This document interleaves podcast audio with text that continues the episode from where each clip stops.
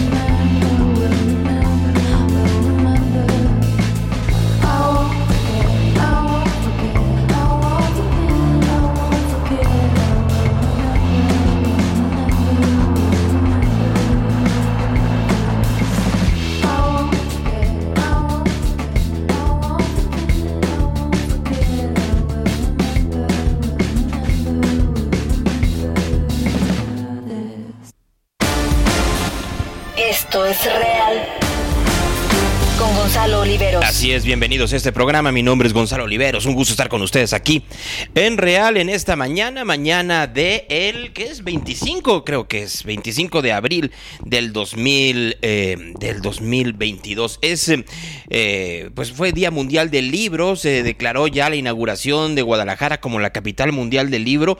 Muchas felicidades. Eh, la pregunta sería, ¿esta sería una buena cosa tan con tal vorágine de información que estamos teniendo, con esta cantidad enorme que tenemos de datos y de, y de bolsa inútil de información?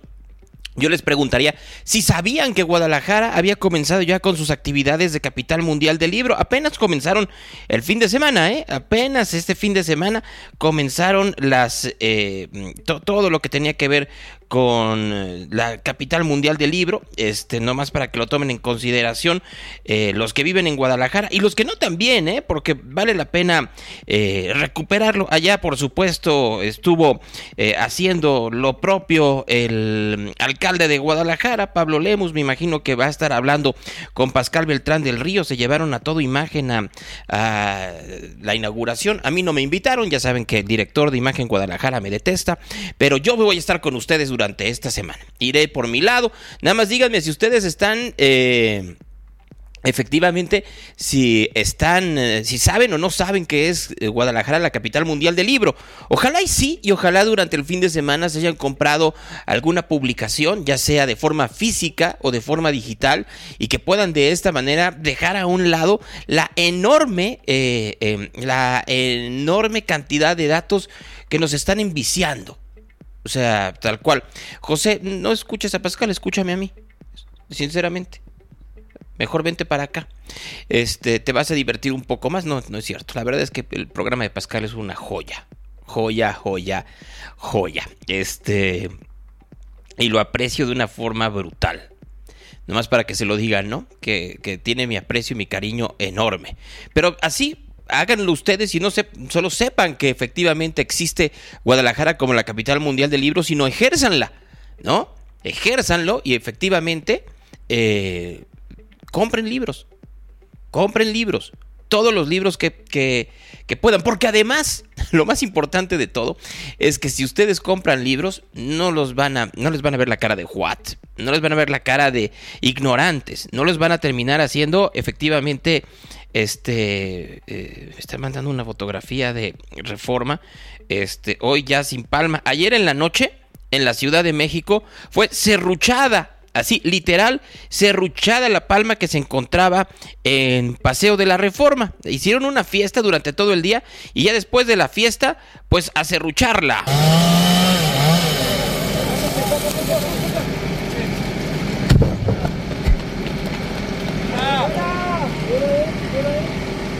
A la palma se le atacó un hongo que ataca, hay que decirlo, a gran parte de las palmas que existían en la Ciudad de México. Se echó a casi todas las palmas que se eh, encontraban en Paseo de las Palmas. O sea, ya no es Paseo de las Palmas porque no tiene palmas. Y también se echó a esta. Este, me dirán ustedes, ¿y no había manera de salvarlas? Pues probablemente, pero pues no había dinero.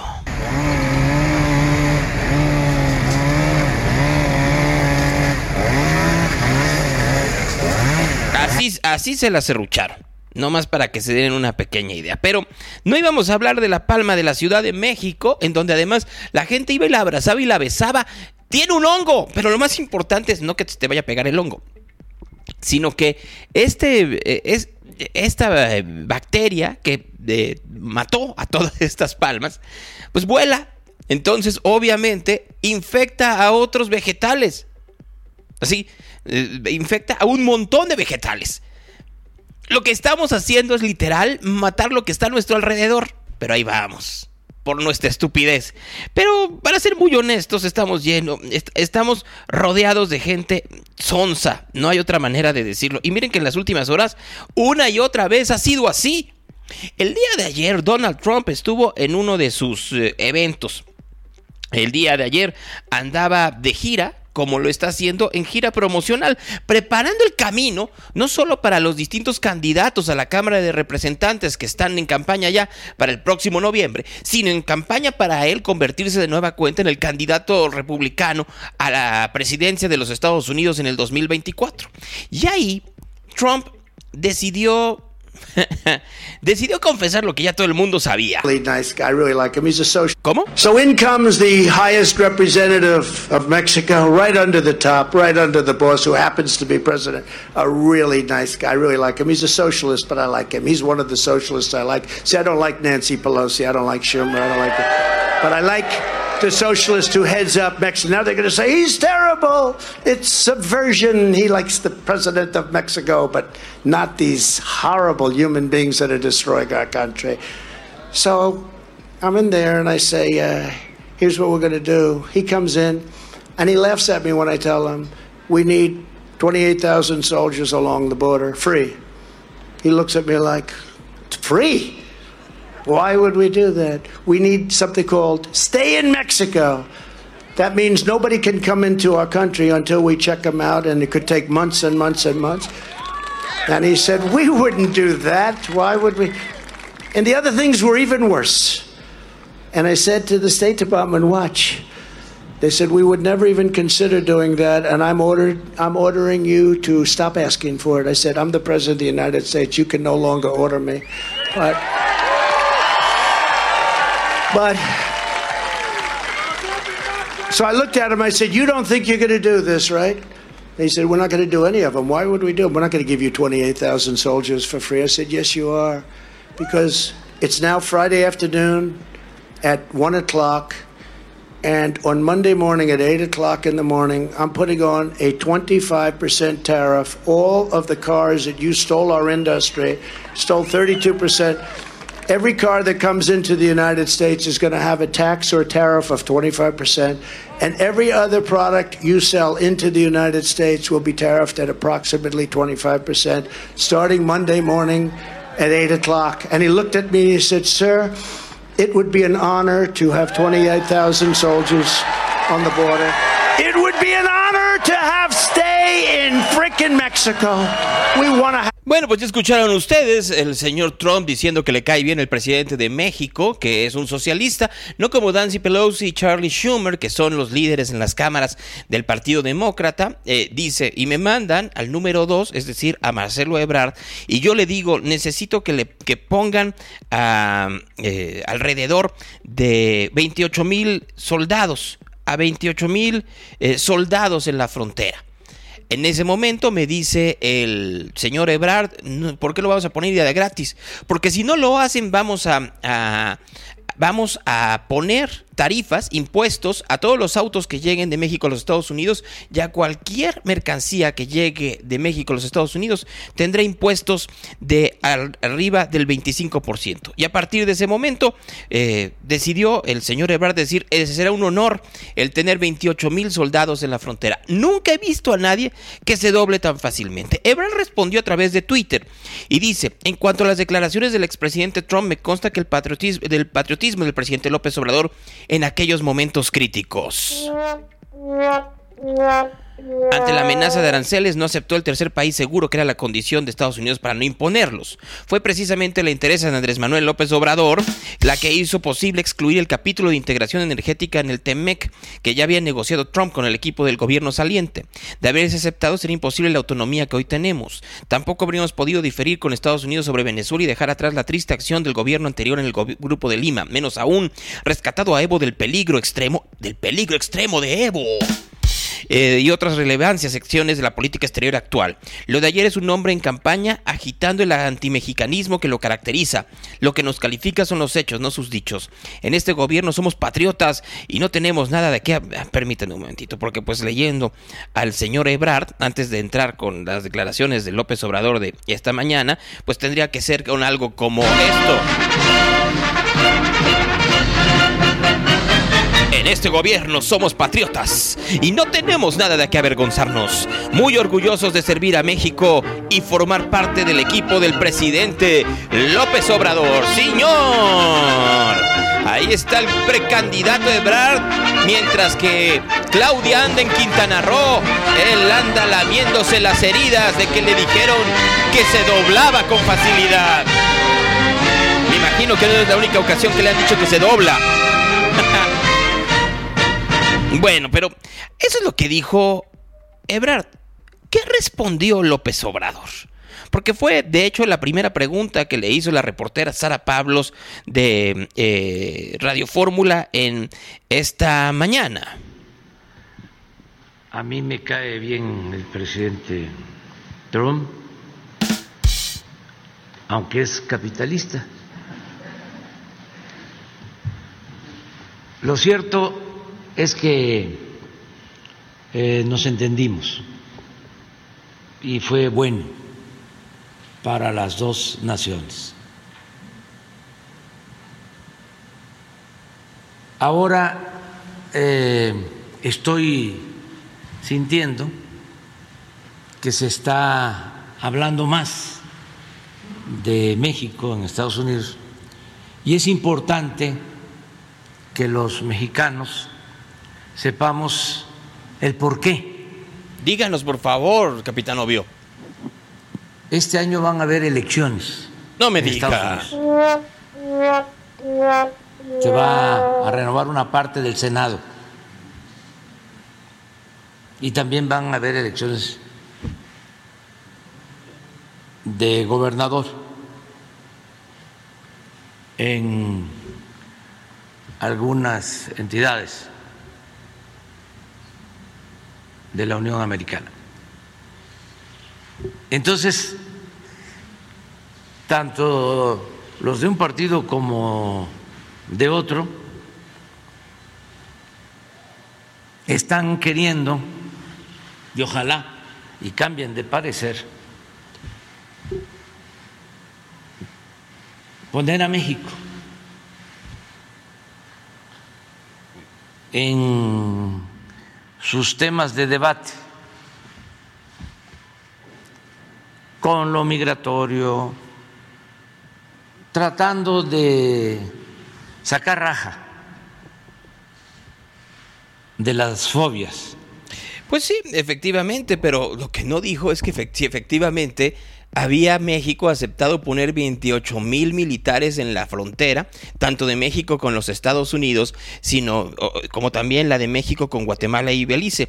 Ahí sí no quiso entrarle a el tema el presidente López Obrador. A lo que sí le entró es a... De, de ahí eso, no me pregunten por qué, saltó... ¿A cuántas propiedades tenía Carlos Loret de Mola? No sé cuánto tiene, porque este departamento lo compró, creo que en dos mil diecinueve,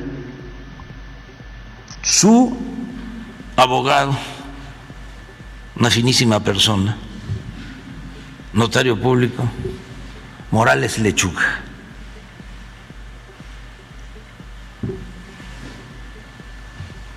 ¿En dónde está? Ah, no, pues en Polanco. ¿Saben cómo este salimos en Polanco cuando hay votación?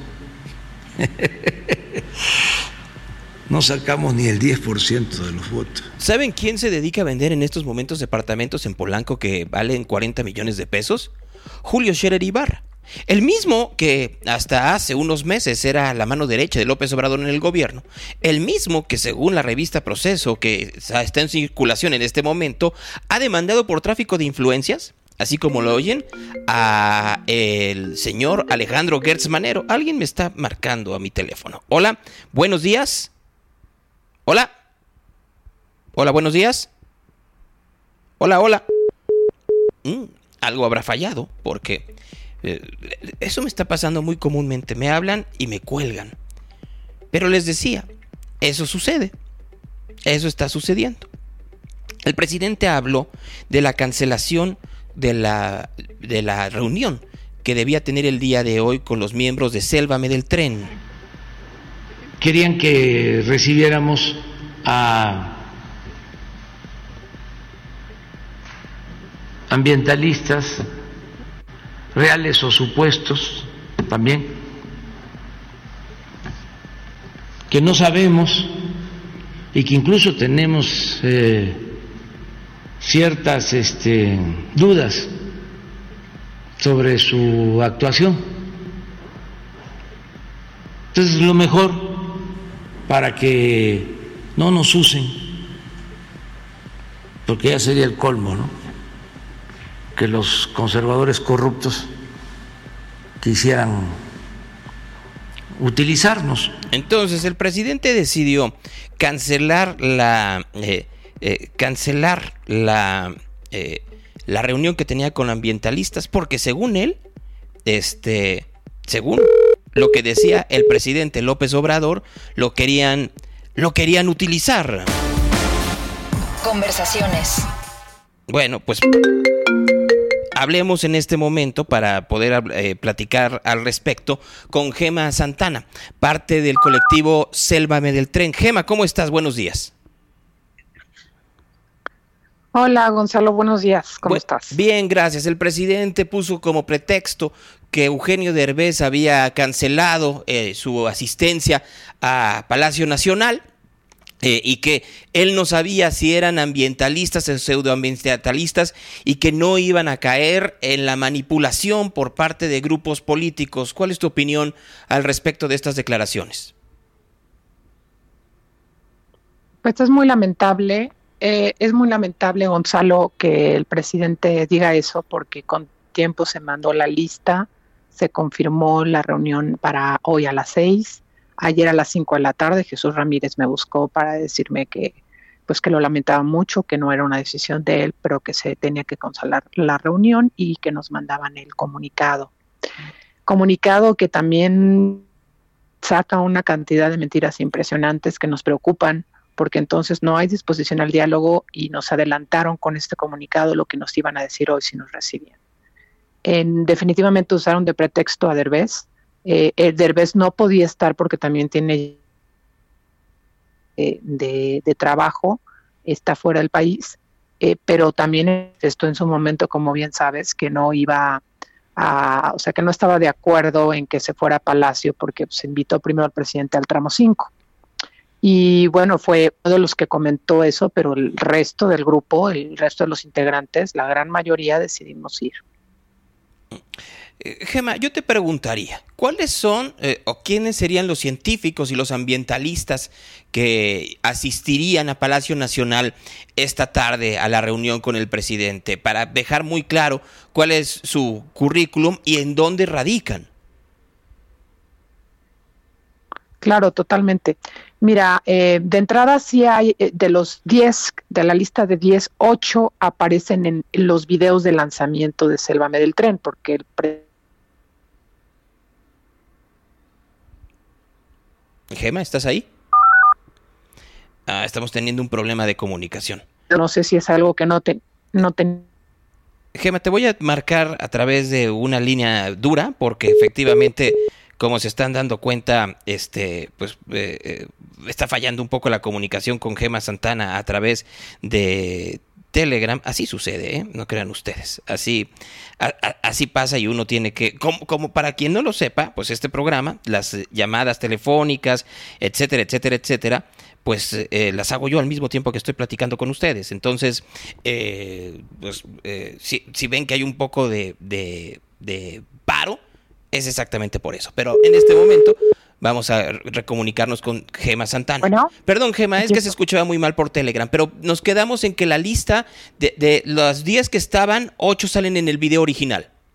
Exactamente, ocho, y además de los ocho, eh, cuatro son artistas. Está de la talla de Rubén Albarrán, que es vocalista de Café Tacuba, está Jero Medina, que también es sobrino de Ofelia Medina y es artista también muy reconocido. Eh, también está Acela Robinson, eh, en fin, Arturo Islas, que es también influencer y, y activista ambiental, eh, Rodrigo Medellín, que es pues uno de los científicos más renombrados por la UNAM, este, como biólogo y ambient, este, como biol- biólogo, este, y bueno, pues la verdad es es una referencia en el mundo ambiental, ¿no? Es de los científicos más reconocidos, Rodrigo Medellín. Eh, también estuvieron personas de Quintana Roo, bueno, de hecho viajaron, están aquí, y pues todos vamos a ir hoy a la una de la tarde a Palacio Nacional a manifestarnos, y estamos invitando a todos los medios. Eh, de las personas de Quintana Roo, rapidísimo, Gonzalo, es Otto von Bertrand, eh, Camila Haber, que es este pues reconocida apneísta este mexicana, y eh, también están Roberto Rojo, es paleólogo buzo, muy reconocido también en, en, en el medio. Y, y, en fin, lo que te quiero decir es, son personas que salieron en el video. No estamos hablando de, de que les estamos metiendo a alguien más, ¿no? Dice el presidente que lo que quiere para que no los utilicen, según las declaraciones de esta mañana, es que ahora vayan directamente con la secretaria Albores a la Semarnat y que vayan a Fonatur con el señor May. Está ahora, ¿no? Si mal no recuerdo. Ajá. No, pero si ya si ya ya, ya fueron con May hace dos semanas, ya ya, tu, ya hubo una reunión con May en Cancún con muchos de los que hoy iban a estar con el presidente, y el titular de Fonatur simplemente les dijo lo mismo que sale en el comunicado, que ellos están replantando, están este haciendo pasos de fauna, eh, que no hay ríos eh, subterráneos ni cenotes, y, y es muy lamentable porque el titular y su equipo se lo dijeron a los buzos, a los espeleólogos, a los que conocen ahí pues todo el ecosistema, y, y pues le, les dijeron que eso no es verdad, que ellos no lo han caminado, que uh-huh. Por eso están ahí, porque están preocupados. Si tuviéramos que ponerlo de alguna forma, llegaron y les dijeron, no se equivoquen, la Tierra es plana, y, y de ahí no lo sacan. Exactamente. Eso es lo más peligroso, ¿no? Que no hay apertura al diálogo y están violando la ley. El presidente insiste en que tendrían que hablar ustedes con ejidatarios de la zona y sacó de nueva cuenta un video que ya había demostrado hace un par de semanas, en donde se ve a distintos eh, miembros de las comunidades ejidales eh, alrededor del Tren Maya, en donde ellos dicen, no se nos afecta, queremos subirnos, nos va a ayudar en el sustento y en la economía de la zona. No, mira, es que es muy importante que se comprenda el, el, el tramo cinco. El tramo cinco es Cancún-Tulum. En Cancún-Tulum no hay comunidades. Es una zona totalmente turística y este es una zona justamente en donde están, pues, particularmente organizaciones ambientalistas de conservación de la selva, del jaguar, de, de todas las especies y de los ríos y cenotes. Los pocos ejidatarios que hay, no sé si me escuchas, Gonzalo. Te escucho muy bien. Ah, sí. ah, perfecto. Los pocos ejidatarios que hay o, o han sido, este, le han vendido ya sus sus terrenos para para que pase por ahí el tren, o los que no han querido vender simplemente, pues ya lo ha anunciado el presidente también en las mañaneras, pues este este se los iban a expropiar. Entonces, en realidad, en ese tramo no hay comunidades, están los de Jacinto Paz que están muy lejos y que ni siquiera por ahí pasa el tren. Es muy lamentable el video que sacaron porque pues denota una manipulación de la información eh, preocupante, porque pues sí, sí, sí están todas las evidencias en las redes de Sélvame del Tren, se están subiendo todos los videos, se están subiendo este cada vez más testimonios eh, de justamente la, los, los guías de turismo sustentable, lo preocupados que están. De hecho, estamos convocando a llevar a los turistas a que vean una de las zonas que probablemente pueda desaparecer, Eh, que son justamente este sistema de ríos y cenotes. Bueno, el impacto sería tremendo si permitimos esto. Entonces, la respuesta del presidente o del gobierno fue ya un rotundo no al diálogo, un rotundo nosotros tenemos a la, la razón, y bueno, ante esto pues no nos queda otra que seguir empujando eh, la parte mediática, la parte legal a nivel nacional, a nivel internacional, y si es necesario pararnos ahí, porque no podemos permitir que este ecosistema, este acuífero maya, desaparezca. Es la reserva de agua más grande de Latinoamérica, Gonzalo. Y en plena crisis hídrica no podemos permitir que esto suceda. Sé que eh, Greenpeace ha estado ahí, este, de hecho eh, estuvieron en un paro simbólico de la maquinaria y se supone que en este momento tienen un amparo, una suspensión eh, hacia las labores del tramo cinco. ¿Cómo va la situación, Gema? En estos momentos está parada la obra. Sí, este, nada más el tema de la audiencia de la suspensión del tramo cinco se pasó hasta el trece de mayo. La obra está parada por este amparo y por otros que ha metido también el SEMDA. Eh, y van a, van a haber muchos más amparos a nivel ciudadanía, no solo de Quintana Roo, sino de todo el país. Eh, y bueno, pues todo, todo este, esto es una, una, una presión, repito, legal, mediática y a nivel internacional también. Eh, Sí están parados, te repito, los trabajos eh, y, y Greenpeace hace como dos semanas eh, se amarró a las máquinas como también para hacer presión internacional y nos ayudó mucho porque pues ya se van a sumar más aliados internacionales y celebridades. Gema, hay algunos medios de comunicación en México que se suben, no todos, y hay algunos eh, medios internacionales, pienso en este extraordinario reportaje de Brut que, que, eh, que hizo Florencia. Este, ¿hay alguna acción que están haciendo ustedes para sensibilizar a otros medios a nivel internacional? Y te lo digo por algo, tengo la sensación, y que conste que solo es la sensación, que una de las razones por las cuales el presidente aceptó dialogar con ustedes y que luego reculara, tiene que ver con con las preguntas que le hizo su recién cumpleañero hijo, Jesús Ernesto. O sea, que uh-huh. le preguntó, oye, ¿es cierto que están matando la selva? Pareciera que al presidente la presión social y mediática puede minarle. ¿Han entonces ustedes eh, eh, pedido la colaboración de otros medios a nivel internacional? Sí, sin duda. Eso, nosotros no habíamos hecho eso porque de verdad empujamos durante un mes eh, que nos recibieran y que existiera el diálogo, ¿no? Siempre este, empujamos por eso, eh, con una narrativa muy respetuosa, pero sin duda, bueno, ahora pues esto se ha escalado de manera este, pues que creo que el mismo gobierno no, no lo tiene dimensionado. Hoy a la una de la tarde van a estar afuera de Palacio Nacional. ¿Quiénes, Gema? Los que iban a estar este, en la reunión de hoy con el presidente, los incluyendo Rubén Albarrán, Jero Medina, Acela Robinson, Arturo Islas, los locales de Quintana Roo y muchos otros que estamos este, apoyando el movimiento. Ahí te voy a molestar a ver si en la semana hablamos con algunos de estos nombres, ¿no? Arturo, Rubén, claro Acela, sí. Jero y por supuesto los eh, ecologistas. Creo que, a ver, creo que hay una parte muy importante. Y, y, y, y, por ejemplo, Arturo lo hizo muy bien con este video en donde estaba eh, buceando en uno de los cenotes, ¿no? La viralización de lo que está sucediendo en estos momentos en el tramo cinco, en esta zona, porque además sacaron esta historia de, vean ustedes, dijeron que aquí estaban ya los pilotes del Tren Maya y no, no eran pilotes del Tren Maya. A ver, yo quiero decir dos cosas muy rápidas. Una, no, no se ha construido ahí. Lo que se está peleando es para que no se construya, porque en el momento Exacto. en que se construya ya se ya nos cargó el pintor, en pocas palabras. Exactamente. Es, y además acuérdense que en los ríos subterráneos y en las cuevas empieza el color ahí del mar de Quintana Roo, de toda la península. Es prácticamente un tren que no va a ningún destino y además que se puede caer por el piso cárstico. Ya se han dado todos los argumentos técnicos, ya se han dado toda, ya se ha dado toda la información y ya está deforestado de una manera impresionante, o sea, va, se va a llegar a millones de árboles, a más de siete millones de árboles. Y el, el tema es que en las profundidades, bueno, no ni siquiera en las profundidades, nada más a unos metros abajo y más abajo y así está lleno de ríos, de cenotes, es todo un sistema. Al momento de llenarlos de cemento y de pilote, ahí sí se comete uno de los peores ecocidios de la historia de nuestro país, porque algo que tardó dos millones de años en formarse está por desaparecer en esta generación. Gema, rápidamente, porque qué bueno que lo tocas, porque de nueva cuenta ahí en la sección de la señora de las mentiras, pues quisieron desmentir a la senadora Kenia López Ramadán, eh, que decía que iban a cambiar el color del mar. A ver, es que no es que lo colorees con, con plumones, lo que pasa es que si cambias el ecosistema cambia absolutamente todo, como ya cambió Bacalar. Exacto. Ajá.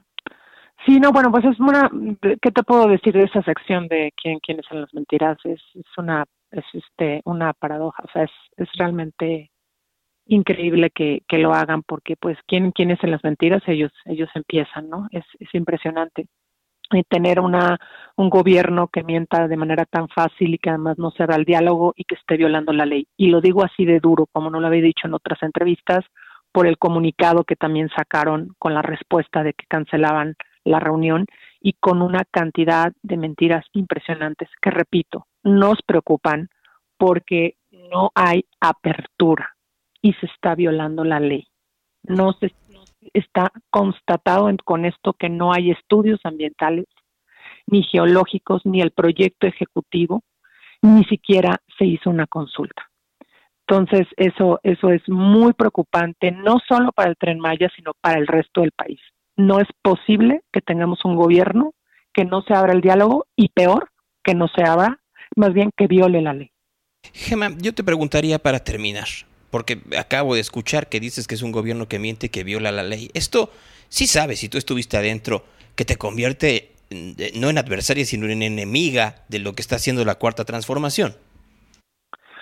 Sí, digo, la verdad es que es, es más que una enemiga, soy una mujer que siempre ha luchado por causas adentro de la administración. Siempre dije que el Tren Maya, y lo tengo en videos estando en presidencia, que el Tren Maya no era viable, que Dos Bocas no era viable, este, que el mismo Sembrando Vida tenía muchos, muchas, este, ahora sí que complicaciones para ser exitoso el programa. Les di todos los argumentos, este, no me escucharon adentro. Eh, empujamos de muchas maneras durante dos años, pude hacer más cosas con gobiernos locales. A nivel federal, yo no me salí mal con ellos, pero no están reaccionando. Ahora estoy desde la sociedad civil y desde la sociedad civil parece que con esta campaña hubo más eco que estando adentro. Sinceramente, eh, pues si lo quieren ver de esa manera, yo creo que todos deberíamos ser enemigos de un gobierno que no cumple con la ley, que no está respetando los derechos humanos. Y eso es muy preocupante si la sociedad no despierta. Tenemos realmente que ubicar un poquito en dónde está la situación actual, despertar y exigir a este gobierno que cumpla con la ley. Es muy delicado lo que está pasando. Oye, Gema, eh, alguien me dice, creo que tiene razón, hoy que van a estar en Palacio Nacional, ¿van a transmitir algo a través de redes sociales? ¿Podrían transmitir los eh, puntos que le iban a exponer al gobierno de México y que esto se pueda viralizar? O sea, que se vea que est- efectivamente están ustedes, que está Arturo, que está Rubén, que está Acela, que está Jero, que están los científicos y que están eh, exponiéndole a la opinión pública lo que le iban a exponer al presidente y que él se negó con el pretexto de que no quería asistir Eugenio Derbez. Sí, todo va, se va a exponer ahí prácticamente lo que se le iba a presentar hoy al presidente eh, y también obviamente se va a responder al comunicado que ellos que ellos mandaron. Entonces creo que, perdón, se me está cerrando la garganta. Lo, lo, lo lamento. Este, sí, no, no, no, es que está, hemos estado dando muchas entrevistas y, y bueno, todo esto ha sido muy rápido, este Gonzalo, pero sí, vamos a hacer todo eso hoy a las seis de la tarde, perdón, a la una de la tarde. Hoy a la una estaremos muy pendientes y yo me pongo de acuerdo contigo por mensaje a ver con quién platicamos durante esta semana. No soltar el tema, creo que es importantísimo. Exacto. El no soltar. Exacto. La situación que está sucediendo con Sélvame del Tren, con el Tren Maya en el tramo cinco, entender que es un tramo turístico, no es un tramo ejidal, este, no es un tramo en el cual este, se está ayudando a la comunidad, sino que se cambió el, el trazo. De hecho, pues Arturo dice que fue para eh, beneficiar las fachadas de los hoteles de la zona. Este, no ha habido una explicación tal cual, tan clara por parte del gobierno. Lo que sí es un hecho es que por donde va a pasar el piso, de, volvemos a decirlo, el piso es como si fuera de costrita de concha. Entonces, en el momento en que el que quieran construir el tren no se puede y tienen que pilotearlo, es decir, tienen que poner columnas como las que hay en los segundos pisos de la Ciudad de México o de cualquier ciudad para que pueda eh, sostenerse el tren, y con eso truenan los cenotes y los ríos subterráneos. Así es, así es, este Gonzalo. Nada más aclaración, sí es una, un tramo nada más, sí es ejidal, pero repito, los ejidatarios o, o están vendiendo sus terrenos porque si no se los van a expropiar. Ese es el tema, ¿no? Yeah, o, o, o, sí. sí, lo que me refería es que no no, no vive gente alrededor, por en, en pocas Exacto. palabras. Exactamente. Bien, Gema Santana, te agradezco como siempre que tomes estas comunicaciones. Al contrario a ti, gracias Gonzalo. Gracias, muy buenos días. Ahí está Gema Salta- Santana, parte de Sélvame del Tren esta mañana aquí en Real. Nomás para que se den una pequeña idea de dónde estamos parados, ¿no? El presidente decidió utilizar una declaración de Eugenio Derbez, declaración muy desafortunada, Azucena, ¿no? Con Azucena Uresti. Mira, eh, yo no voy a estar en México porque estoy filmando, eh, no puedo ir, no, no, físicamente me es imposible. Eh, yo en lo personal pienso que no es una buena idea. Eh, sé que sí van a ir eh, los demás, somos un grupo muy grande. Uh-huh. Eh, yo no estoy de acuerdo porque siento que no es el camino correcto. Pero qué necesidad, o sea, qué necesidad de este actor, de el esfuerzo que se había hecho, convertirlo en el capricho de una persona. Pues se hubiera quedado, no puedo ir, que les vaya muy bien. Ese es el gran problema, cuando de pronto todo se convierte en un protagonismo. Y aquí, en este caso, el protagonismo de Derbez. Este... En fin. Es lo único que, que, que les puedo decir, ¿no? Terrible. Es, es terrible como, como se va desarrollando. Terrible, terrible, terrible, nomás para, para que ustedes lo, lo, lo, lo piensen. La manera en la que, eh, a partir de la declaración de un actor, el presidente decidió que no iba a asistir. Y todo esto en una, a la mitad de una eh, de un zipizape mediático interesante, ¿eh? El fin de semana se hicieron unas asambleas en la Ciudad de México por parte de Morena, en donde se sugirió, por decirlo de alguna manera, que pues ¿por qué no vamos pensando cómo hacerles la vida pesada judicialmente a los legisladores que votaron en contra de la reforma del presidente? Someterla a persona, grupo o gobierno extranjero. ¿Qué hicieron al votar en favor de las empresas extranjeras y evitar el control absoluto de nuestro sector por parte del Estado mexicano? Traicionaron a México. Por eso les llamamos traidores a la patria, y el pueblo de México va a decidir si nosotros retomamos la denuncia que hizo nuestro presidente en dos mil catorce y presentamos ahora nosotros una nueva denuncia en contra de estos doscientos veintitrés traidores, que se hagan responsables de sus actos. Así es, están escuchando ustedes, quieren denunciarlos por traición a la patria, por votar contra una reforma de la Constitución, según el presidente. En ese nivel estamos, no más para que lo tomen en consideración.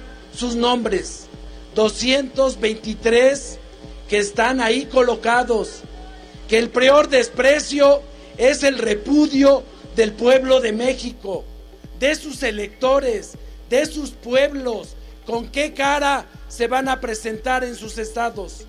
¿Con qué cara van a llegar a tocar puertas? Por eso quisimos estar en esta asamblea, darle las gracias al movimiento, a mi partido, a Morena, porque pusieron ese paredón pacífico para que los mexicanos, con su pluma, con su lápiz, los fusilen por traidores, de manera pacífica, como le sucedió, como le sucedió a sus bisabuelos políticos Miramón y Mejía. Ey. Bueno, pues a Miramón y a Mejía no los fusilaron pacíficamente, los mataron por traidores a la patria. Yo no sabía que había fusilamientos pacíficos. Ese hombre que escuchan es Ignacio Mier, el líder de los diputados de Morena, así como lo están escuchando ustedes. Pero el gran problema de esta toxicidad es que mientras sucede esto y mientras están en el, en, en el baile de la, en, en el baile del fusilamiento,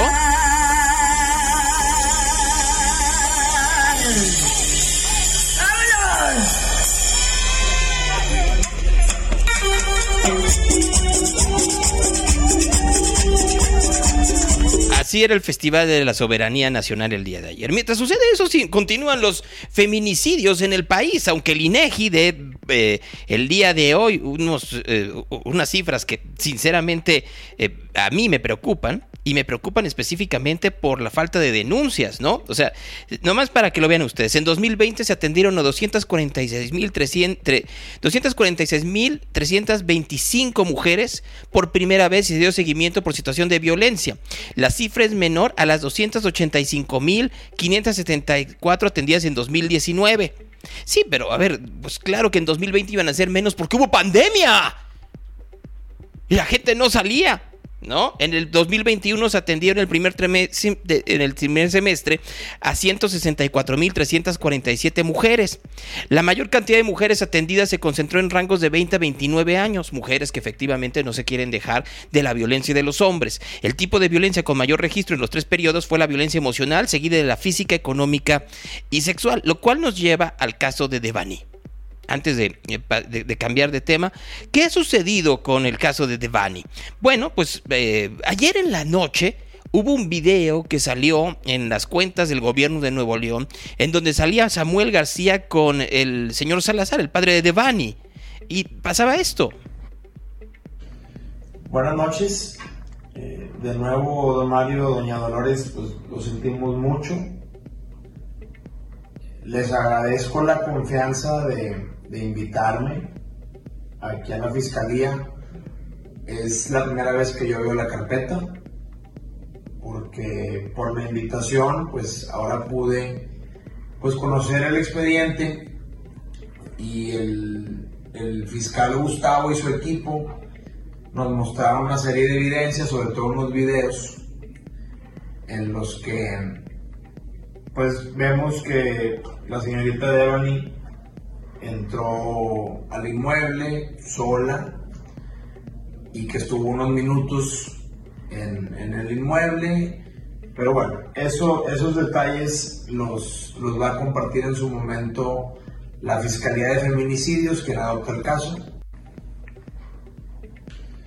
Buenas noches. Eh... Buenas noches, este, estamos el día de hoy aquí en la, en la, con el fiscal, el licenciado Gustavo. Este, le pedí a, a, al gobernador este, que junto con mi esposa obviamente que nos acompañara para venir a checar unos videos, los cuales este, están dentro de la carpeta. Analizando esos videos, bueno, este, eh, nos damos cuenta que ya esta investigación ya toma este, un, una situación que, le, que lo llevará mediante la Fiscalía este, de Feminicidios este, para llevar la investigación con una perspectiva de género. Es lo que está diciendo, obviamente, el padre de Devani, es que se tiene que tomar como feminicidio. Hay que tener mucho cuidado con este caso y hay que tener mucho cuidado porque está muy contaminado. Está contaminado por la inacción o por la inoperancia del gobierno de Nuevo León, hay que decirlo, pero también por la contaminación mediática, muy parecido al caso Polet. Pero el problema aquí es que pues, muchos se han querido meter para ganar seguidores, así ganar gente que los vea. Entonces eh, habrá que ver, uno, si entró a la empresa de transportes, tendrá que esperar el momento de que se re- revise y cómo, y, y cómo llegó el cuerpo a la cisterna. Pienso en este momento en este eh, periodista ciudadano llamado Maflán, Maf- Mafián, perdón, en donde eh, eh, él dice que lo estuvieron siguiendo, que etcétera, etcétera. Yo creo que tenemos que tener mucho cuidado. Porque aquí el protagonista no debe de ser el periodista. Ni él, ni ningún otro. Sino tendría que serlo la familia y Devani. Y no perder de vista esto. Porque luego conforme uno va viendo los videos y entonces eh, el video decía, miren, estuve aquí. Y luego resulta que no estuvo, sino que estuvo en la cisterna de al lado. Ya comienza uno a levantar la ceja un poco. No le ha ido bien, hay que decirlo, a, a el señor, a el señor eh, García. Escuchen ustedes cómo le fue a Samuel García el fin, el fin de semana. El viernes cuando salió a atender a las mujeres que se manifestaban afuera del Palacio de Gobierno de Nuevo León.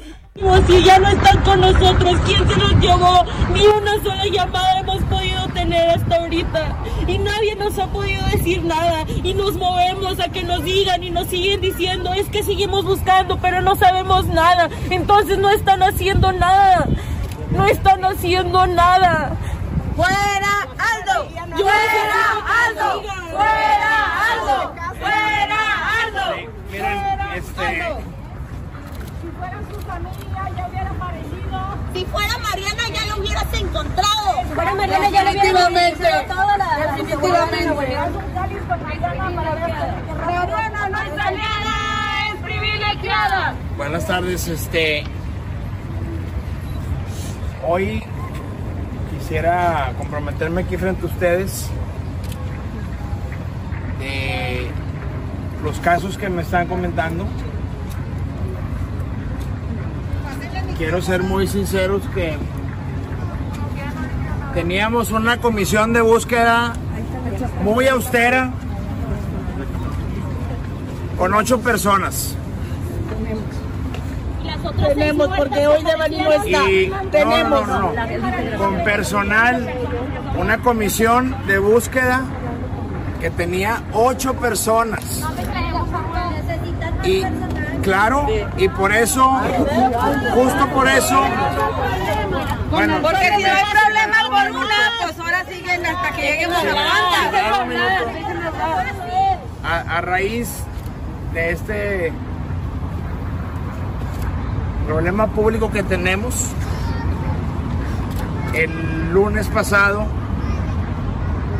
de todos lados recortamos para asignar cincuenta millones de pesos, que yo sé que no es nada, pero vamos a cuadruplicar el personal y sobre todo la capacidad del Estado en la comisión de búsqueda. Bueno, pues eso es lo que dice Samuel García. El problema es que están tapando el pozo después del niño ahogado.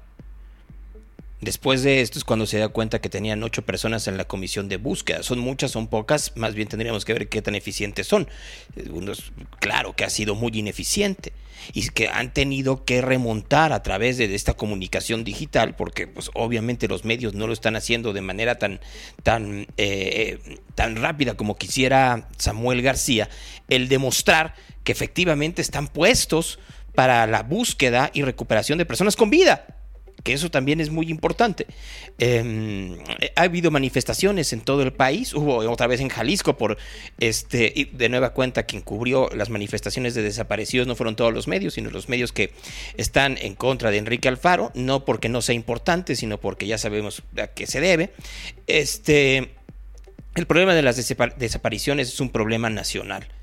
El problema de la violencia contra las mujeres es un problema social nacional. Y que no se puede eh, arreglar con ocho personas ni con cincuenta millones, sino que tiene que haber una estructura de pensamiento distinta, pero sobre todo tendría que haber un eh, conocimiento claro de que no se puede contra la impunidad. En un país en donde cualquier delito es impune, y nada más veamos cómo eh, rompieron la ley electoral una y otra vez los miembros del gobierno para la revocación de mandato, pues cualquiera piensa que se puede hacer lo que sea, desde un piropo hasta un acoso, hasta un abuso, porque no pasa absolutamente nada. Solo para tomarlo en consideración. O sea, es bien complicado el pensar en que solo es una cuestión de dinero. Es una cuestión de política pública, es una cuestión de cultura, es una cuestión de educación. Es una cuestión que tendríamos que plantearnos todos de cómo cambiar el chip. Pero son de las cosas que no se lo piden los gobiernos dentro de esta toxicidad entre sirios y troyanos, entre blancos y negros. O sea, no más para tomarlo en consideración. El error de Samuel García no ha sido el no gobernar. El error de Samuel García ha sido utilizar las redes sociales para demostrar la parte frívola de su vida y con esto eh, aparentar que es como cualquier persona, cuando el gobernante no puede ser como cualquier persona. Tiene que ser alguien que esté mucho más allá de los apetitos de la vida común. Y eso creo que lo está entendiendo de la forma más complicada posible, no más para eh, que tomarlo en consideración. Ahora bien, a veces uno se pasa de tueste y cuando no se quiere ser como cualquier persona, se quiere ser una deidad. Y cuando sucede eso, los errores son más patentes. Conversaciones. En esta mañana vamos a platicar eh, aquí con nosotros, eh, con Victoria Montserrat. Miren, he dicho muchas veces que en Zapopan no se está haciendo nada porque tienen un alcalde gris, una, un alcalde inútil. Entonces, pues vamos a ver si con, ahora que van a hacer eh, de nueva cuenta el reto Zapopan, que es algo que vienen realizando desde hace tiempo, puede cambiar la cosa. ¿Cómo estás, Victoria? Me da gusto saludarte. Hola, ¿cómo estás? Muy bien, ¿y tú? Afortunadamente bien, platícame hacia, para dónde va, hacia dónde va esta edición del Reto Zapopan. Muchas gracias, pues estamos muy contentos que estamos ahorita ya en la recta final de la convocatoria de Reto Zapopan.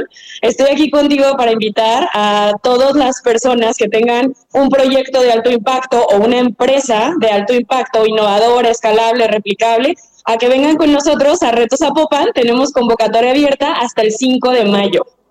A ver, voy, voy por partes, porque, a ver, sé que el reto Zapopan no es una idea de esta administración, sino que viene de atrás, es uno de los proyectos que dejó andando Pablo. Este, ¿cuáles han sido los resultados del reto? Pues, eh, como tú dices, es una gran política pública porque ha, este, ha, ha estado en varias administraciones. Entonces, de con Pablo tuvimos, eh, graduamos diez generaciones. Ahorita estamos buscando la onceava generación. Es un programa que es garantía, que es, está completamente consolidado y lo consolidó el mismo ecosistema de innovación y emprendimiento, que la verdad es que ya somos parte de este programa. Entonces, como tú dices, es un, es, es un programa que ya viene desde antes. Entonces, garantía, garantía total en la metodología. Tienes razón, viene desde Bielma y desde Héctor Robles, ¿no? Que te ha hecho platicar. Yo platicaba con ellos y platicaba con Pablo. En este caso me queda muy claro que Frangé no quiere hablar conmigo, pues porque sí le saco sus tarpos al sol, pero él es lo de menos, lo que importa es el reto. ¿Cómo, cómo va la convocatoria al momento? Y cuáles, a ver, tú me diste ciertas características de qué es lo que buscan. Vamos a desarrollarlas. ¿Qué es lo que necesitaría alguien para participar en el reto? Mira, nosotros manejamos dos etapas. No importa si estás en idea, que sería la primera etapa, una etapa temprana, o ya una empresa que esté facturando, que tenga años en el mercado. La condición principal es que sea innovadora, de alto impacto, escalable y replicable. Es decir, que se puede hacer aquí en Zapopan, así como se puede hacer en Guadalajara, en Tlaquepaque, incluso en otros estados y en otros países. Esas son las características principales para entrar a Reto Zapopan. Tenemos otros proyectos en la dirección de emprendimiento, que es la que, en donde estoy yo, en donde puedes tener otras características de proyecto y también tenemos convocatorias abiertas. Pero si eres de alto impacto, Reto Zapopan es la que te interesa. Victoria, a mí siempre me ha impactado mucho tu labor y la labor de la parte de emprendimiento de Zapopan. Han hecho un, cosas extraordinarias dentro de la alcaldía, dentro del municipio. Algunos proyectos del Reto Zapopan que tú puedas recordar que efectivamente eh, han fructificado y que hoy en día podamos ver dentro de la comunidad. Claro, mira, tenemos proyectos desde alimentos, temas como psicología, que es súper importante en estos eh, momentos, temas de tecnología. Y les puedo poner un ejemplo que todo el mundo puede ver en tiendas de autoservicios. Por ejemplo, si tú vas a, a cualquier tienda de autoservicio que encuentres en, en las esquinas, te puedes encontrar Leaf, por ejemplo, que es un cepillo de dientes masticable. Es una patente que tiene un egresado de Reto Zapopan que entró como una idea y ahorita ya está a nivel nacional en muchísimas tiendas de autoservicio. Tenemos, por ejemplo, aplicaciones que tienen que ver con telemedicina. Ahorita que todo el mundo estamos ya muy acostumbrados a, a los temas virtuales, tenemos necesidades tanto de psicología como de medicina y no necesariamente tuvimos eh, oportunidad de asistir de manera presencial durante mucho tiempo. Entonces, esa fue la oportunidad para que evolucionáramos como sociedad y pudiéramos entrar a temas digitales muchísimo más acelerado. Entonces, en temas médicos y en temas psicológicos y de toda la rama de salud, tenemos también este eh, temas de alto impacto, tanto en aplicaciones web, como en aplicaciones móviles, como en prototipos, así como estamos tú y ahorita en una red social. La cosa es poderte comunicar para lograr un objetivo. Tenemos otros este, proyectos que tienen que ver con innovación alimentaria, este, aplicaciones que tienen que ver con cuidado de los niños, con educación, eh, con eh, temas de eh, comunicación entre padres y escuelas, etcétera. Tenemos más de mil proyectos egresados de Reto Zapopan. Es que esa es la parte que me sorprende y esa es la parte que me gusta y, y más en tiempos en donde pareciera que el emprendimiento fue castigado severamente por el gobierno federal, en donde anteriormente había como un seguimiento de creo que por aquí puede haber un despunte eh, importante de la economía mexicana y que ahora ha sido todo lo contrario, Victoria. O sea, como que el emprendimiento se ve como algo que perseguir y si se puede hasta denostar. Claro, el emprendimiento es sinónimo de resiliencia. Entre más este, eh, difícil esté el camino, los emprendedores estamos ahí intentándolo muchísimo más, tratando de cambiar el país. Somos las personas que realmente buscamos soluciones a problemáticas que están presentes y en Reto Zapopan realmente te ayudamos a que lleves esa idea que traes en la cabeza o de la empresa que ya fundaste, todas las áreas de oportunidad que tengas, de la mano de consultores y mentores específicos que eh, derivan de un diagnóstico que se te hace al principio, que entras al programa, y pues bueno, eh, va, vamos siguiendo indicadores para que logres tus objetivos. Eh, fíjate, ahorita que lo dices, ¿cuántos programas como Reto Zapopan existen en el país? Política pública gratuita a nivel nacional, somos únicos. Ese es el punto. O sea, ver la manera en la cual de pronto algo que tendría que replicarse en todas partes de México y ver que solo existe en una sola alcaldía de todo el país, se me hace ridículo. Muy bien por ustedes, porque los resultados están, porque el entusiasmo se encuentra, porque la contribución es muy latente, pero la manera en la cual se deja a un lado es tristísimo, muy, muy triste. Pero es por eso que desde aquí, desde Zapopan, eh, tanto el presidente Pablo como ahora el presidente Frangé tomaron la decisión de abrir Reto Zapopan a nivel internacional. Es decir, no tienes que ser de Zapopan ni estar en Zapopan para aplicar al programa. Entonces, si nos están escuchando, cualquier emprendedor que cumpla con estas características, vengas a invertir a Zapopan, de verdad vale muchísimo la pena. A ver, entonces, va, vamos a lo mismo. Eh, eh, bueno, vamos a invertir. Yo creo que sí se necesita mucho dinero en Zapopan, se necesita mucho dinero en Jalisco y en todo el país, pero se necesita también certidumbre, y creo que tenemos que crear las condiciones de certidumbre para eso. Eh, gente hay, talento hay, ¿no? Hay otras cosas en donde me queda muy claro que estamos muy atrás a partir de a partir de decisiones que van más allá de ti, Victoria. Entonces, eh, creo que vamos construyendo mejor desde lo que nos toca a ti y a mí, para a partir de eso atraer a, las, a, a, a los dineros, para decirlo de la manera más sencilla, y por lo pronto, pues los dineros cercanos, que son los dineros de Jalisco. Dime los requisitos para que alguien pueda participar en Reto Zapopan. tener un proyecto de emprendimiento que sea claro, que esté ya sea en una etapa temprana o en una etapa avanzada. La parte de alto impacto es fundamental, es decir, que realmente sea innovador, que, que tú como emprendedor, que ustedes como equipo emprendedor, ya encontraran esa característica que es, este es mi valor agregado. Eh, y pues básicamente que no tienes que estar en Zapopan ni vivir en Zapopan para poder aplicar a Reto Zapopan, entonces esa no es una limitante. Lo que tienes que hacer es entrar a reto zapopan punto com punto m x y aplicar a la primera etapa. Toda la primera etapa es en línea, es dentro de una plataforma que se llama YouNoodle, que la podrás encontrar dentro de nuestra página. Eh, eh, el segundo filtro es un pitch presencial con evaluadores que te van a dar retroalimentación y calificación en ese momento, y los mejores sesenta y seis proyectos calificados pasan a el proceso de Reto Zapopan, treinta y tres en idea o en prototipo y treinta y tres en etapa avanzada. treinta y tres en idea y prototipo para ver si alguien más quiere, y otros treinta y tres si le apoquinan para que este para que salgan adelante, ¿no? Exacto. ¿Hay alguno de los que se ha quedado en el tintero que hayas visto que haya florecido y que tú digas, Victoria, ¿por qué no lo hicimos nosotros en Reto Zapopan? Realmente tenemos eh, unos de nuestros casos de éxito más grandes, ni siquiera salieron en la primera generación que aplicaron, y es una de las historias que a ellos les gusta contar mucho, eh, de eh, inténtalo, vuelvo a intentar, yo no entré a la primera y ahora ya estoy a, a nivel internacional, por ejemplo, porque es uno de los componentes que nosotros ofrecemos, la internacionalización de los proyectos. Entonces, pues eh, tenemos eh, la suerte de que el ecosistema es resiliente, de que tenemos, pues la verdad, muchísimos emprendedores dentro del área metropolitana de Guadalajara.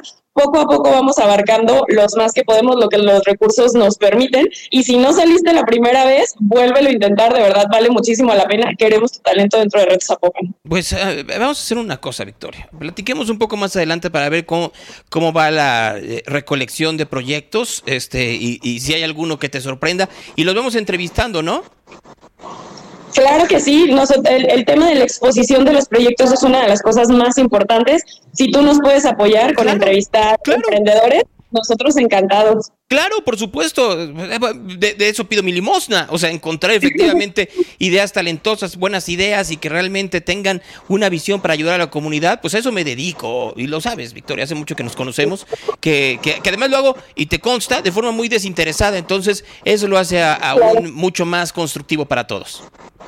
Te vamos a tener fila de emprendedores, vas a ver, ahorita se me ven a la venta diez emprendedores que pueden estar aquí. Es un compromiso, entonces, pues hay para que participen en claro el Reto Zapopan, este... sin distingo de sin, sin distingo de administración, y eso me gusta porque eh, no te dejes contaminar por por por la eh, eh, por el tortuguismo, Victoria. En esta vida siempre hay que ir para adelante, no quedarte como otros.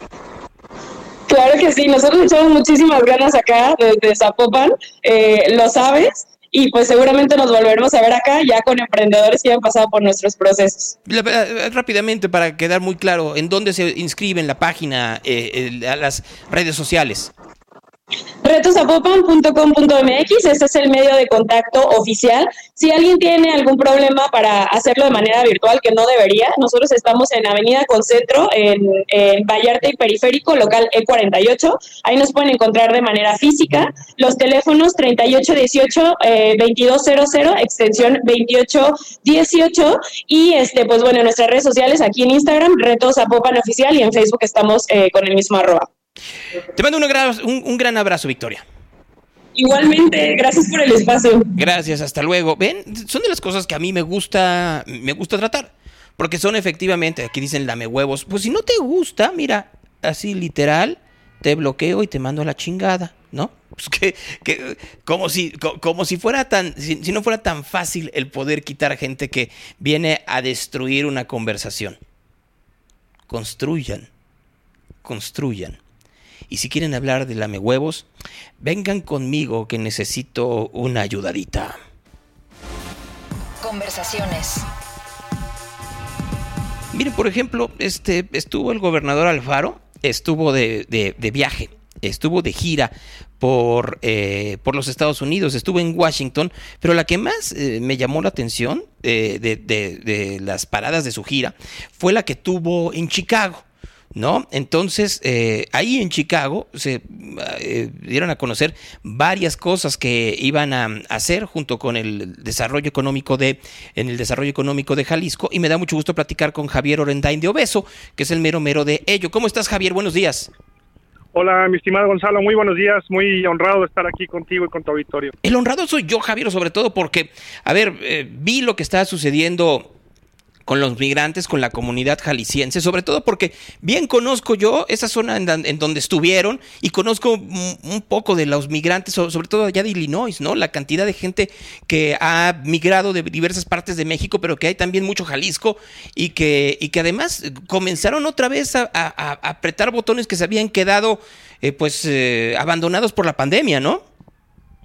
A ver, lo dices muy bien, dos y pico de años De, de haber estado ahí, eh, haber suspendido por tema de pandemia, ellos mismos así lo manifestaron.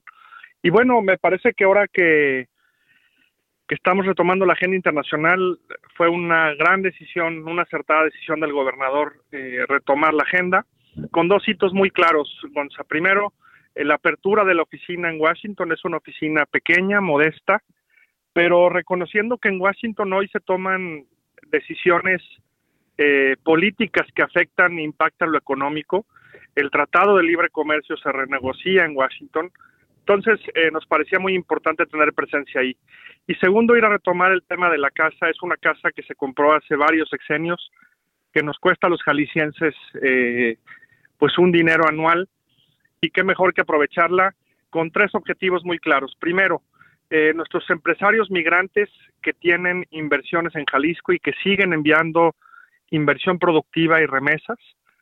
Segundo, existe una clase media eh, ya bicultural, Gonzalo, que ha perdido raíz con México y que necesitamos eh, conectarlos, mostrarles oportunidades de inversión, oportunidades de turismo, oportunidades en el campo.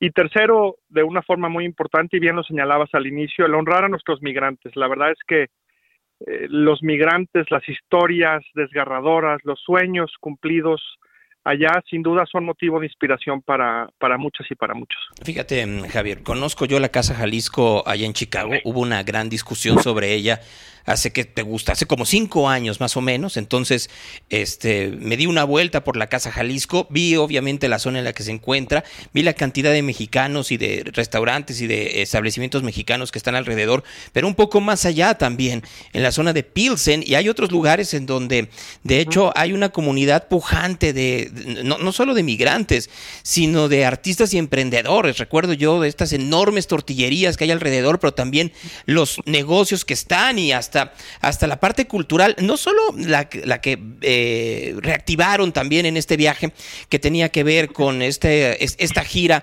de, de la música popular mexicana, sino también de otra música de vanguardia, ¿no? Ahí están el, el mismo Pilsen Festival o el, el, el, el Ruido Fest que se hace también allá en Chicago, ¿no? La manera en donde hay una pujanza jalisciense, pero que te necesita mucha atención, ¿no? Y ya que lo dices de Washington, bueno, en un tiempo en donde se ve que los, las decisiones van a volver a ser centralistas en, en, en los Estados Unidos y que lo que diga Washington va a afectar de manera brutal la política de cada uno de los estados con México, pues es prioritario, ¿no?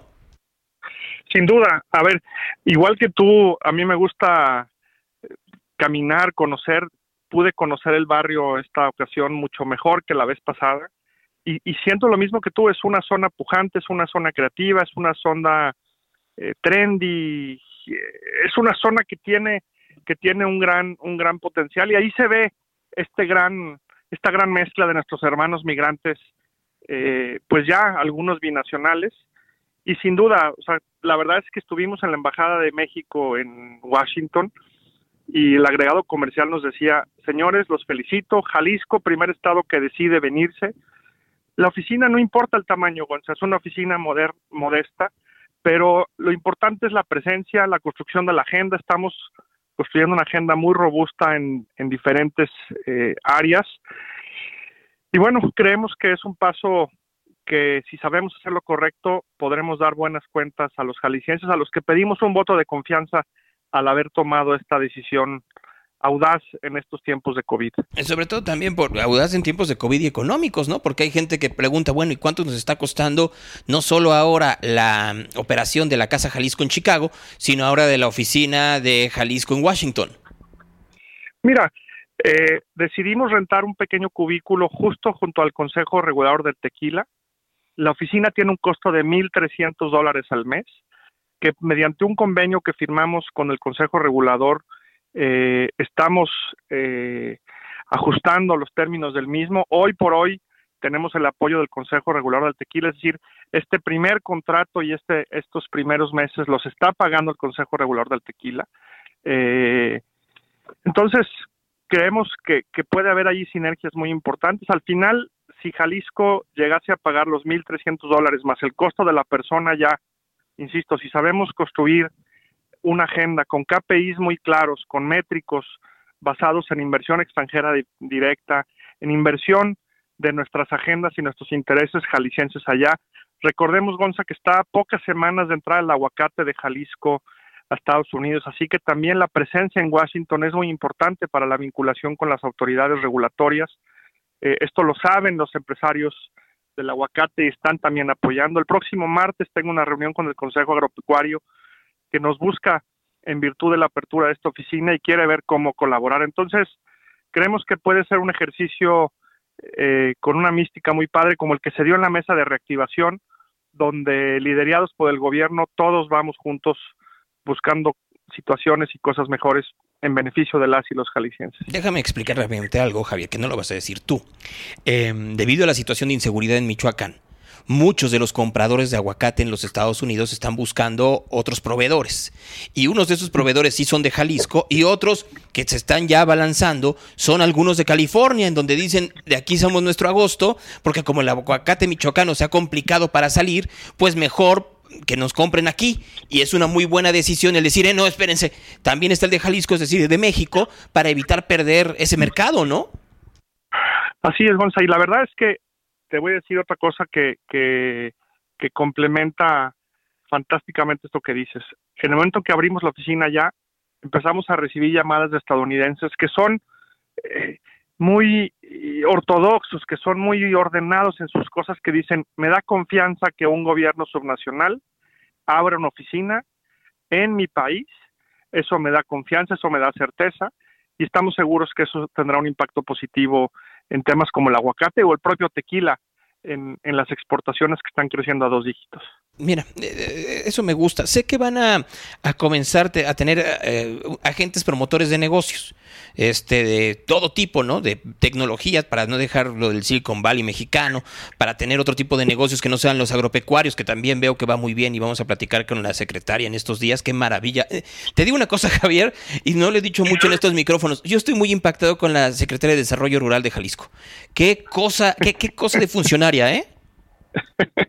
Fíjate que sí, tenemos la fortuna de que por primera vez en la historia de Jalisco tenemos una mujer al frente.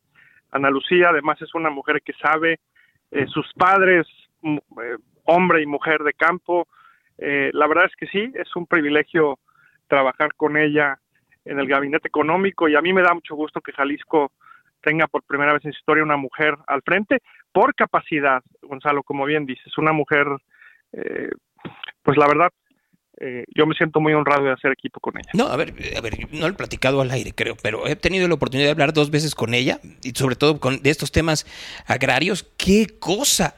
A ver, yo soy un neófito en, en la parte agraria, te soy muy honesto, Javier, como en muchas cosas en la vida, pero ver efectivamente a alguien que tiene ese conocimiento, pero esa entereza de sacar las cosas, como pasa contigo. Entonces, ver que tienen también este, eh, eh, hablando de tanta toxicidad política que hay alrededor, decir, a ver, dejemos de un lado la toxicidad política y pongámonos a trabajar y cómo hacemos para que atraigamos dinero de los Estados Unidos a Jalisco e inversión. Ahora que hablaba con, con Victoria Montserrat del reto Zapopan, creo que, que es de las cosas que se necesitan con urgencia, ¿no?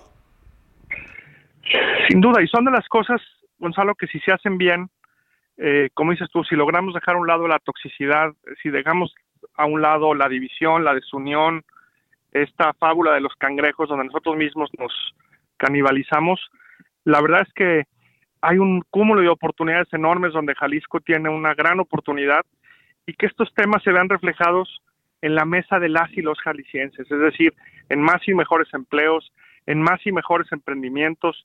Hoy veíamos la nota de tantos de tantos jaliscienses en freelance. Si hay más oportunidades, si hay más empresas, estos freelance también van a poder tener mayores oportunidades de salarios, de retribuciones. Entonces eso se trata de una cancha más pareja eh, y más allá de romanticismos, la verdad es que estamos trabajando de una forma súper intensa, súper coordinada y con una recta intención que me parece que, que es lo más importante.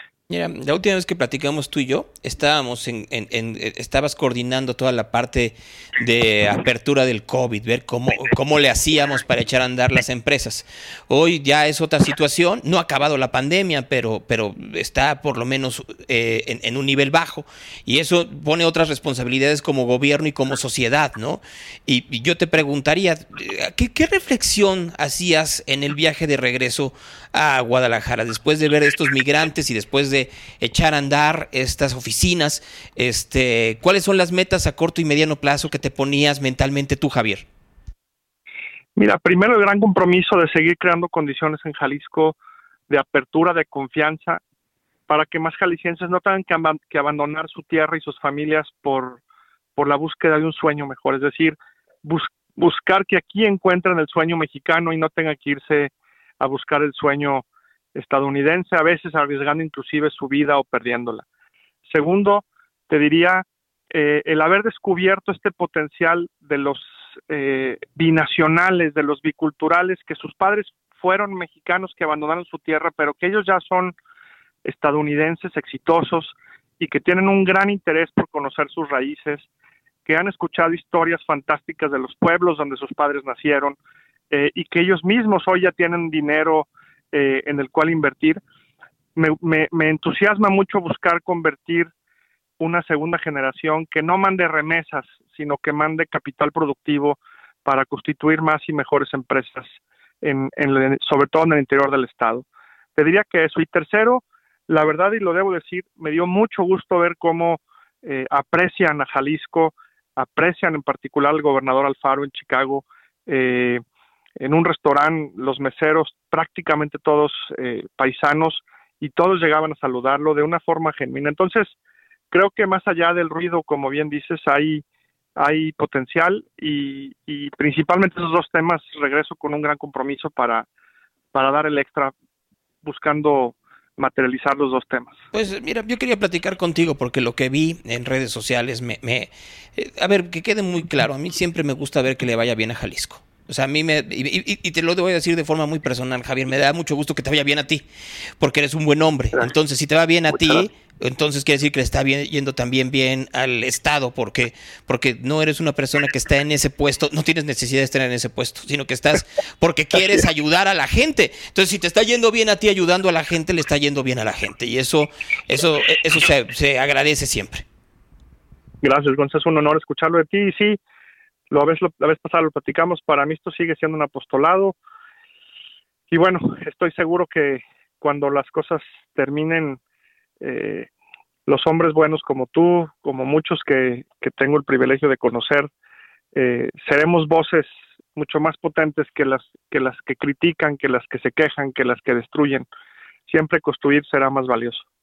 Javier Orendain de Obeso, pues eh, yo te felicito. Eh, y mira que no me gusta mucho felicitar al aire porque ya sabes que luego dicen un montón de cosas, pero en tu caso sí, y, y, y que quede constancia de eso. Muchas felicidades por el trabajo que estás haciendo y veámonos pronto, ¿no? Voy a estar yendo a Guadalajara, este, ahora sí de forma muy recurrente. Hay muchos festivales. Fíjate, y eso es interesante, ver la cantidad de dinero que se le está invirtiendo con, con conciertos y festivales de, de Guadalajara, ver esta combinación de cultura, gastronomía y Y música, este, está buena para ver efectivamente cómo también hay otras ramas en donde también están apostando por Jalisco.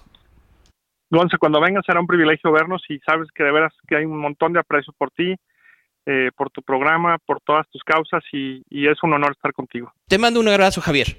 Un gran abrazo y felicidades de todo el corazón. Gracias, muy buenos días. Es Javier Orendain de Obeso, es el encargado de desarrollo económico en Jalisco. Y yo se los digo, a mí sí me da gusto que la gente le vaya bien cuando, cuando es buena. Reporte de tráfico. Están anunciando, fíjense qué atrasados están, ¿eh? Porque hoy en la mañana se levantaron todos los eh, todos los medios de comunicación a decir, van a anunciar hoy que este que Elon Musk va a comprar Twitter, ¿no? Este, fíjense que desde el sábado en la noche ya se sabía que, que después de que se tomaron su eh, píldora envenenada, ya habían ya, ya habían decidido que sí, que mejor sí le aceptaban la, la propuesta a Elon Musk, que sí tenía el dinero, Marco, y que entonces este lo sacó desde el sábado el Wall Street Journal, y luego el día de ayer fue replicado por muchos medios que se juntaron durante toda la semana pasada y que entonces lo tienen que dar a conocer hoy, en esta semana, probablemente hoy, antes de que se dé el estado de resultados de el trimestre número uno del dos mil veintidós. Entonces tienen que decírselo a la bolsa antes de que esto, entonces por eso se está dando. Así que si ustedes ven que ahora sí todo el mundo se volvió loco y que hay estos este pseudo eh, pseudoanalistas financieros que lo dieron hoy en la mañana, pues es que son una bola de huevones que no se ponen a trabajar durante el fin de semana cuando realmente también están pasando noticias. Nomás para de- dejarlo muy en claro, Marco. Bueno, pues Marco se quedó congelado por, por mis declaraciones. Ahí estás, Marco. Ahora sí es que, es que te está fallando tu internet de nueva cuenta, así que buenos días, Marco, ¿cómo estás? Bien, gracias, Gonzalo. Bueno, yo te estoy viendo bien, pero bueno. Sí, falla, falla. ¿Compraste un libro? ¿Fuiste a algo en este fin de semana que se comenzó ya, ya las actividades de Guadalajara como capital mundial del libro? Pues nada más a la Feria Internacional del Libro que está alrededor ahí de Palacio de, Gobi- de Gobierno, Palacio Municipal, y pues ya eh, adquirí otro, otro libro que tiene que ver también con, con Andoy. Ya tengo algunos, hasta eso yo sí los leo. Es que ya es que mucha gente de repente compra y no los lee, entonces voy a voy a seguir comprando todas estas fechas, Gonzalo. Muy bien, este, ¿a, a, a qué estamos hoy? Ah, todavía me falta porque el tres de mayo tengo, veinticinco tengo entrevista con Fernando Manuel, que se va a presentar en Torreón, y entonces quiere anunciar que se va a presentar en Torreón. Ya ves tú que, cómo, cómo es la cosa, ¿no? Este, bueno, pues, ¿alguna novedad que haya pasado en Guadalajara este fin de semana? Pues no, no, no, no, ninguna, así que... que muy trascendente, Gonzalo, obviamente todos los eventos de Guadalajara, capital mundial del libro, donde la UNESCO le pasa esta estafeta por primera vez a una ciudad de México, pero no, no creo que otra cosa nada grave gra- ni grande, Gonzalo. No, bueno, pues eh, yo creo que mayor evento que ese le está apostando un montón no, Pablo, no, ¿no? O sea, Pablo le está apostando sí, claro. un montón, ¿no? Entonces, pues, nomás para tomarlo en consideración, ¿no? Este... Eh, dice dice el presidente que no que, que, que, que no trata de caerle bien a, a Trump, ¿no? Que, sino que pues así es la cosa, mira. Con todo respeto, eh, Donald Trump con estas declaraciones no, se excedió, no, ¿lo no. considera así? No, no, él es así. Él es así, ¿no? Bueno, pues que digan que te doblaste, pues así es él, ¿no? Pues qué más da, Marco. Sí. Oye, que ya regresó el agua, ¿y de qué color regresó el agua? Pues mira, al menos en mi colonia, digo, sería, sí sería muy interesante hacer esa encuesta, Gonzalo. Ya regresó el agua casi en todos lados. Lo importante es ver en qué condiciones, al menos en mi colonia normal, este, no está saliendo ni, ni amarilla, ni cafecita, ni nada, ni lodosa. Entonces, pero sí sería interesante ver lo que la gente nos dice, si veras volvió ya en todos lados y bajo qué condiciones. Es que, que, que, que, que, que te, que, que te puedo decir, ¿no? Este... Estoy viendo un video que está subiendo Jorge Armando Rocha de Luis Donaldo Colosio, este, pero ese video es viejísimo, ¿no? Este, eh, eh, eh, eh, bueno, déjame contestarle mientras tanto. Este, vas con el tráfico, Marco. Claro que sí, Gonzalo, para ti todos. Mira, ahorita que estamos hablando de agua, hay una fuga de agua importante en la Avenida Chapultepec y Lerdo de Tejada, Avenida, y otra más también muy grande en la Avenida Central y Cipreses, esto en Ciudad Blanca. Eh, ojalá puedan ser reparadas muy pronto. Accidentes, hay uno en la lateral de Periférico y Juan Palomar y Arias. Ahí un carro cayó en una cuneta, eh, tomen en consideración, está cerrado el carril izquierdo. Además, en Avenida Patria y Avenida Cruz del Sur, otro percance. Además, también hay cierres en, en la zona del Vigía, en la, en la Avenida La Villa, para que lo tomen en consideración. En la Avenida Río Nilo, Nilo y Cipriano Campos, otro percance entre particulares. En la Avenida Revolución y Olímpica, también otro percance, muy cerca ahí del centro universitario. Hay otra volcadura de un vehículo particular en el circuito J B C, en dirección para quienes van de la zona del Estadio Akron hacia la zona de Avenida Vallarta, tómenlo en consideración. En la Avenida López Mateos, a la altura del fraccionamiento residencial Bonanza, otro percance entre particulares. En la Avenida Circunvalación y Juan Pablo segundo, para quienes van de la zona de Oblatos hacia Belisario Domínguez, Otro percance entre un camión de transporte público y un vehículo particular, tapa dos carriles en este sentido, tómelo también en consideración. Avenida Circunvalación, según lo que comentaba. Además, también comentarles que en el paso elevado de eh, Avenida Vallarta y Periférico, justo ahí enfrente de Concentro, hay otro percance que está tapando también eh, carril medio, y en el nuevo periférico, Camino Colimilla, otro percance. Semáforos más sincronizados esta mañana, Avenida Circunvalación y Félix Palavicini, y no están funcionando los de Prolongación Mariano Otero y Colegio Militar, Avenida Moctezuma frente a Plaza Ciudadela y Avenida ocho de Julio y Madero, para que lo tomen en consideración. Y vialidades complicadas a la circulación, Avenida Colón de Isla Raza Lázaro Cárdenas, Avenida Aviación de Santa Margarita a Ocampo y Avenida Tabachines y Periférico Norte, ya después de que los niños regresaron a clases el día de hoy, Gonzalo, todos. Es lo que hay en la mañana del reporte vial de Radio Real. Oye, ahorita que dijiste que los niños regresaron a clases, ¿y cómo estuvo el regreso a clases? ¿Muchos o muchos se quedaron en casa? No, sí fueron prácticamente todos, Gonzalo. Entonces, eh, obviamente esto ya, como puedes ver, ya hubo mucho más percances, mucho más accidentes y pues obviamente más tráfico en todos lados. Así que por lo pronto parece que todos, todos regresaron y regresaron con bien. Mira, aquí mucha gente dice que regresó primero color tamarindo, pero que ya estaba bien. Pues es que se los dijimos desde la semana pasada que así iba a ser, pero pues no nos hacen caso. Gracias, Marco. Que tengan un buen día. Hasta luego, inicio de semana. Adiós. Ahí está Marco Vinicio con nosotros esta mañana aquí en Real. Nomás para no dejarlo. Ahora, el Evangelio del Día.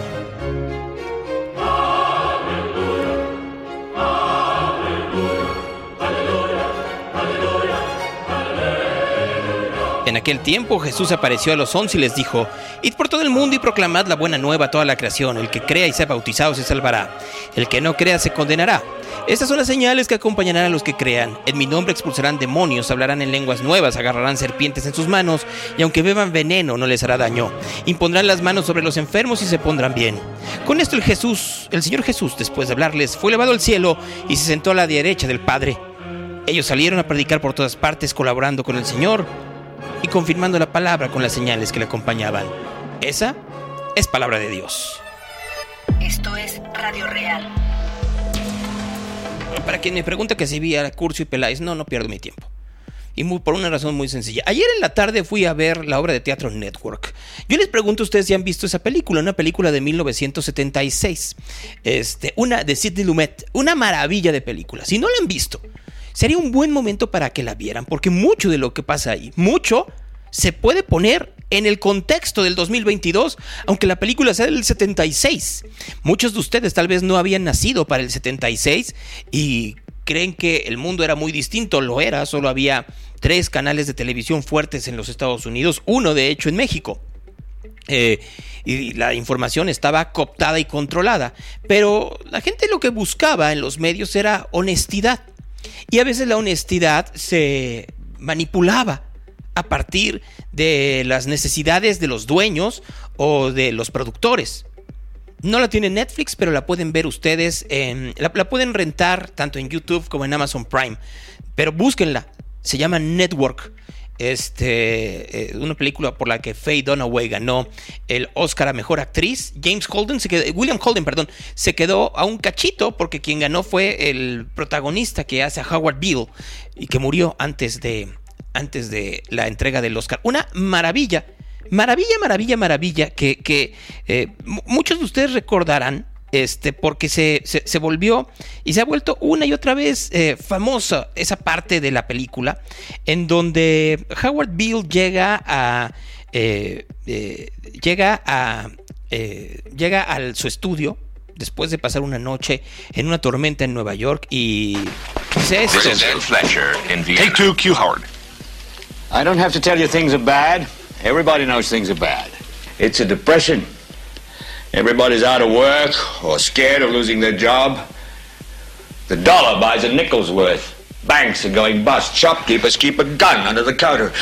Punks are running wild in the street, and there's nobody anywhere who seems to know what to do, and there's no end to it. We know the air is unfit to breathe, and our food is unfit to eat. We sit watching our T Vs while some local newscaster tells us that today we had fifteen homicides and sixty-three violent crimes, as if that's the way it's supposed to be. We know things are bad, worse than bad. They're crazy. It's like everything everywhere is going crazy, so we don't go out anymore. We sit in the house, and slowly the world we're living in is getting smaller, and all we say is, please, at least leave us alone in our living rooms. Let me have my toaster and my T V and my steel-belted radios, and I won't say anything. Just leave us alone. Well, I'm not going to leave you alone. I want you to get mad. I don't want you to protest. I don't want you to riot. I don't want you to write to your congressman because I wouldn't know what to tell you to write. I don't know what to do about the depression and the inflation and the Russians and the crime in the street. All I know is that first, you've got to get mad. You've got to say, I'm a human being. God damn it. My life has value. So, I want you to get up now. I want all of you to get up out of your chairs. I want you to get up right now and go to the window, open it, and stick your head out and yell, I'm as mad as hell, and I'm not going to take this anymore. I want you to get up right now. Get up, go to your windows, open them, and stick your head out and yell, I'm as mad as hell, and I'm not going to take this anymore. Things have got to change. How many stations does this go out? You've got to get mad. sixty-seven. I know it goes to Louisville and Atlanta. I'm not going to take this anymore. Then we'll figure out what to do about the depression and the inflation and the oil crisis. But first, get up out of your chairs, open the window, stick your head out and yell, and say, I'm as mad as hell, and I'm not going to take this anymore. Who are you talking Talking to her? C G G, Atlanta. Are they yelling in Atlanta, Herb? Are they yelling in Atlanta, Ted? But first, you've got to get mad. You've got to say, I'm as mad as hell, and I'm not going to take this anymore. They're yelling in Baton Rouge. God damn it. Get up, get up, get up out of your chair. Son of a bitch! We struck the mother load. Stick your... La extraordinaria actuación de Peter Finch y de Faye Dunaway. Eh, estamos hablando que en el setenta y seis... la gente hablaba de cómo uno tenía que enojarse para que las cosas, este, eh, para que las cosas pudieran funcionar. No más para que se den una pequeña idea. Por eso mismo, este, las cosas no han cambiado en, de, en realidad. Seguimos teniendo comunicadores falsos, se los acabo de decir, comunicadores de finanzas que no sabían que se había negociado durante el fin de semana algo y hoy lo pusieron como si fuera una, una eh, primicia porque lo publicó el Wall Street Journal, que no pueden leer otra cuenta, eh, eh, internacionalistas que no sabían lo que iba a pasar en Francia hasta que el día de ayer Macron ganó por el cincuenta y ocho por ciento y no entienden el avance de la ultraderecha y todavía le hacen caso al tuit del presidente en donde dice que su amigo Melocón ayudó a que ganara Macron. Por supuesto que no, le puso el pie. ¿Por qué? Porque no está de acuerdo con las políticas de Macron.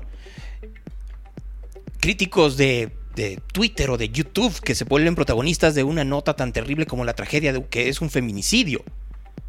No más, para que lo piensen por un momento. Todo esto que les estoy diciendo. Si en realidad esto no se convierte en el mismo reclamo que había en mil novecientos setenta y seis. Esto se llama Free in the Knowledge y es The Smile. Un gusto. Mi nombre es Gonzalo Oliveros. Buenos días.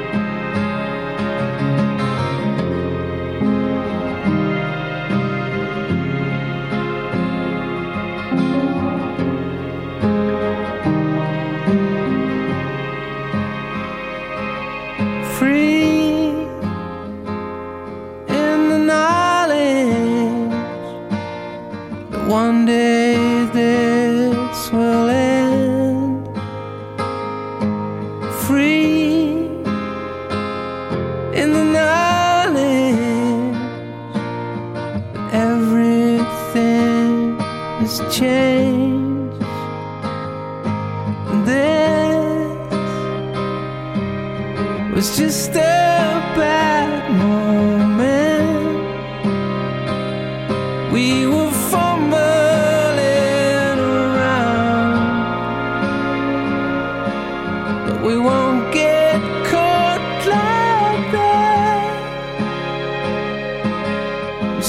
strangers on our backs. We won't get caught like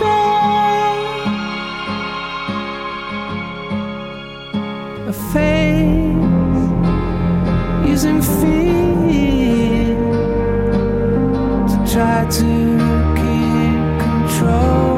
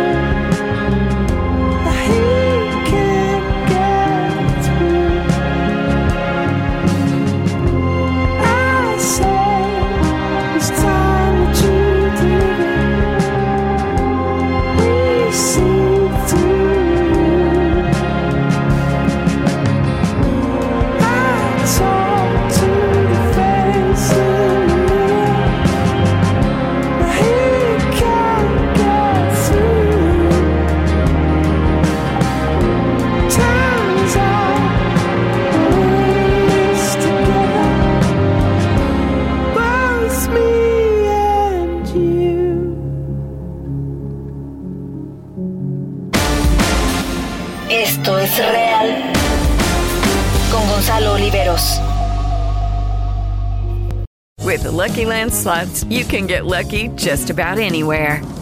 This is your captain speaking. Uh, we've got clear runway and the weather's fine, but we're just going to circle up here a while and uh, get lucky. No, no, nothing like that. It's just these cash prizes add up quick. So I suggest you sit back, keep your tray table upright, and start getting lucky. Play for free at Lucky Land Slots dot com. Are you feeling lucky? No purchase necessary. Void where prohibited by law. eighteen plus terms and conditions apply. See website for details.